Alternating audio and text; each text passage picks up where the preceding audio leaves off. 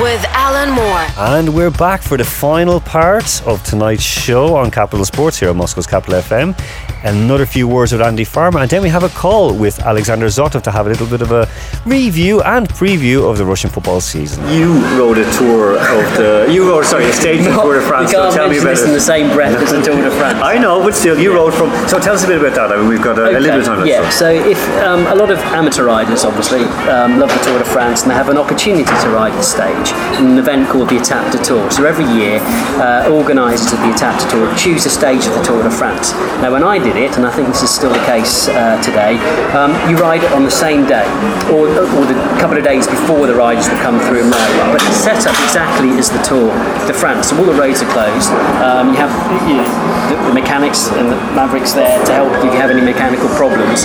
Uh, and all the French love it, and they all come out on the streets and cheer, cheer you along as well.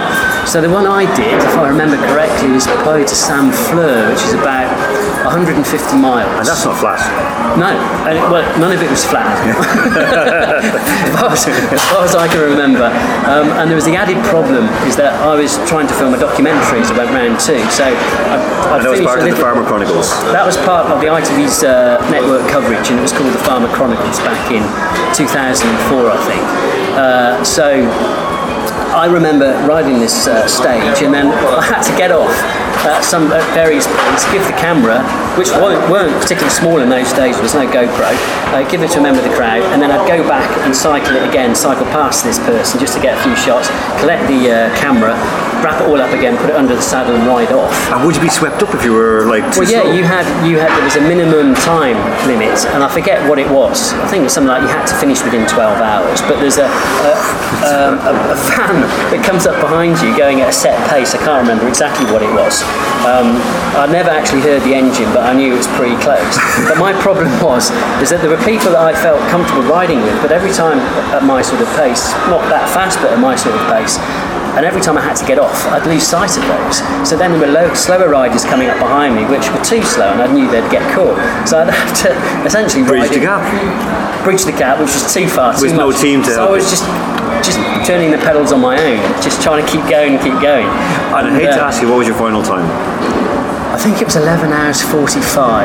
Now, I don't know how much time I lost out getting Right, my see you probably bike were a couple of hours, and, like, you and know. trying to put the thing back, the camera back under the saddle. I mean, maybe half an hour, maybe an hour. Plus, into the mix, you know, I wasn't wasn't part of any peloton, so I thought I was doing all right to get over in that time. But you can watch it. You can Within watch 12 it. hours, I think it's good. I wouldn't It's do it. I wouldn't even It's do it in the bad. car. So, No, it's so uh, I did trick you. I do want a prediction. So, uh, who is going to be riding down the Champs Elysees and raising their arms in triumph Chris on Froome, Sunday? I think. Chris Froome. There's no certainty about it, but assuming that he gets rid of all these mechanical problems that he seems to have, um, he's a good time trialist. He's still good in the mountains, regardless, and he's got the strongest team. So I'd go for Chris Froome. Okay, Andy Farmer for us today. Thank you very, very much, Pleasure. and uh, we look forward to seeing you again soon. Okay, that was Andrew Farmer. He'll be back with us in the studio in a couple of weeks' time to have a little bit of chat about the Tour de France and also some other interesting uh, sports uh, news. Right now on the phone for a very quick chat at the end of our show, I have the ever brilliant Alexander Zotov. Alexander, how are you doing today? Well, brilliantly, I would say. Oh, that is great. You're glowing. And I have to say to our listeners, Alexander, you're just back from holiday in Spain. Well, it's uh, a mix of Spain and Portugal for me. Oh, that's just not fair. I mean, at least, On the Atlantic coast, you know, oh, you- you're making me feel like I should be home right now. So cutting the waves. it, was really, it was really good. That is brilliant. Alexander, just a, a quick couple of questions just before we, we end off our show this evening, because as always, you you, you, you always speak directly and, and uh, our listeners absolutely love it. So, uh, first question How do you reckon this season in the Premier League is going to pan out? Who's going to come top of the table in your in your opinion? Well, uh, since you know our, our football suffered a major financial blow, I would say in the last years, it actually became more competitive. So there, I think more teams will be fighting for the uh, top spot. Uh, that's uh, Zenit, Spartak, I believe uh, Krasnodar and uh, CSKA could also be tough competitors. So, so it's it's going to be an interesting season, and plus, I'm, I'm sure we'll have some Russian Leicester City, like we had Rostov uh, recently. So there's probably going to be some Cinderella team also. I, I mean, hope so. It, it could be Akhmat Grozny because uh, you know Ramzan Kadyrov says he hopes his team to be fighting for a Europa League place. It could be it could be Akhmat. It could be uh, Amkar. It, I mean, it could be. I mean, it could be Dinamo Moscow who, who really played a fantastic second half yesterday against Spartak and uh, managed to draw in a, in a comeback. So it, it could be any of of, uh, of un, unexpected teams, you know, that that that weren't uh, you know highly highly positioned for the top spot, but still could could could you know uh, find a good uh, wave also to, to ride on on the in this championship. Excellent. You know, I mean, I mean, it, it always happens as we said with with uh, Rostov a couple of years ago and with yeah. Leicester City as well.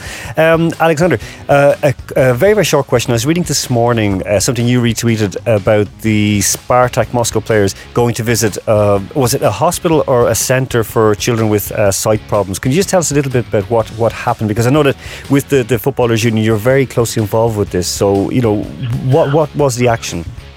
Well, actually, I, it's it's not something that we're doing in the union. It's it was initi- uh, it's an initiative I understand uh, passed on by the players and and uh, and uh, some and Spartak fan organization. So we're not uh, involved directly in this project, but I'm always happy when players do you know do pay their contribution to the community and also to especially to the children and especially to the children that have you know uh, some disabilities that that uh, you know and for them that's very important that they are cared for and that they're remembered by the players and and, and that the players uh, visit them and talk to them and uh, communicate and you know and it's also important for the players because um, you know being a professional football player you're cut out of of normal life. You you live you're training you're playing and you do, you don't have that much time to to look around. And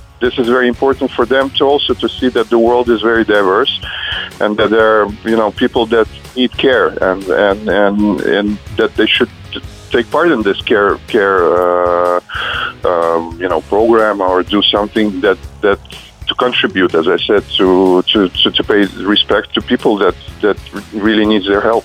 I mean, that's it's it's it's a great initiative. I mean, I, I, I know that within the union you're working on many of these kind of initiatives. So I mean, like we're always ready to, to listen to them and also to, to help it where we can. Uh, Alexander, before we let you go, just one quick, um, very very short question. You were on our panel show, our first panel show there a month and a half ago, and we, we chatted about the Confederations Cup overall, in your opinion, because you were there, you know, at, at the you know at my times at the top table and looking what was going on behind the scenes as well, was the Confederations Cup a success for Russia as a whole, not just the national team? Yeah, well, I mean, uh, not just for the national team, okay? we'll leave that on the side. no, but I, I, the, the organizational part of it was great. I mean, I, I, I, visited Kazan and St. Petersburg. I was also here in Moscow. I've talked to the fans. I, I did drive this free train to from Moscow to Kazan and back, and I mingled with uh, Chilean fans and Mexican fans, and it was really great atmosphere. I mean, it's uh, I, I was not, I didn't expect it that would go so good good. I mean, it was really good. I'm, I'm also, I'm, I'm usually critical of, of things, you know that. And yes, yeah. here, here I had a, and I took my kids with me to Kazan. I mean, we had a great time, and and just as normal supporters, we we bought normal tickets and we're sitting uh, together with, as I said, again with Chilean fans, and I made a lot of photos, and it was really fun. It was a great atmosphere. Also in St. Petersburg, I mean, it was great. I mean that, that, that's the important thing, and I mean I'm glad to hear that because I know it wasn't that you were negative, but you were um, you were being very very realistic and also almost on, on one way pessimistic. But look, I'm, Alexander, that's great to hear, and I'm really happy to hear. Listen, will you come in and visit us quite soon? Yeah, that's, whenever you tell me. That yeah. is that, that would be brilliant. Listen, you have a great day, Alexander, a great evening, and yeah. thank you so much, and I'll see you very very you soon. Too. You too, bye, bye. Thank bye. you. So that was Alexander Zotov, the CEO of the All Russian Football Players Union. Guys, that's all we have time for tonight. We're going to go away. We are going to prepare to for a late night to watch the Confeder- oh, the CONCACAF, the Confederation Cup, the CONCACAF Gold Cup tonight. Uh, I'm going to probably just only stay up for the Costa Rica Panama game, and tomorrow morning then just catch the results for United Nations, United States and El Salvador. So until next week, have a great time. Watch sport, and let's see what happens. Capital Sports with Alan Moore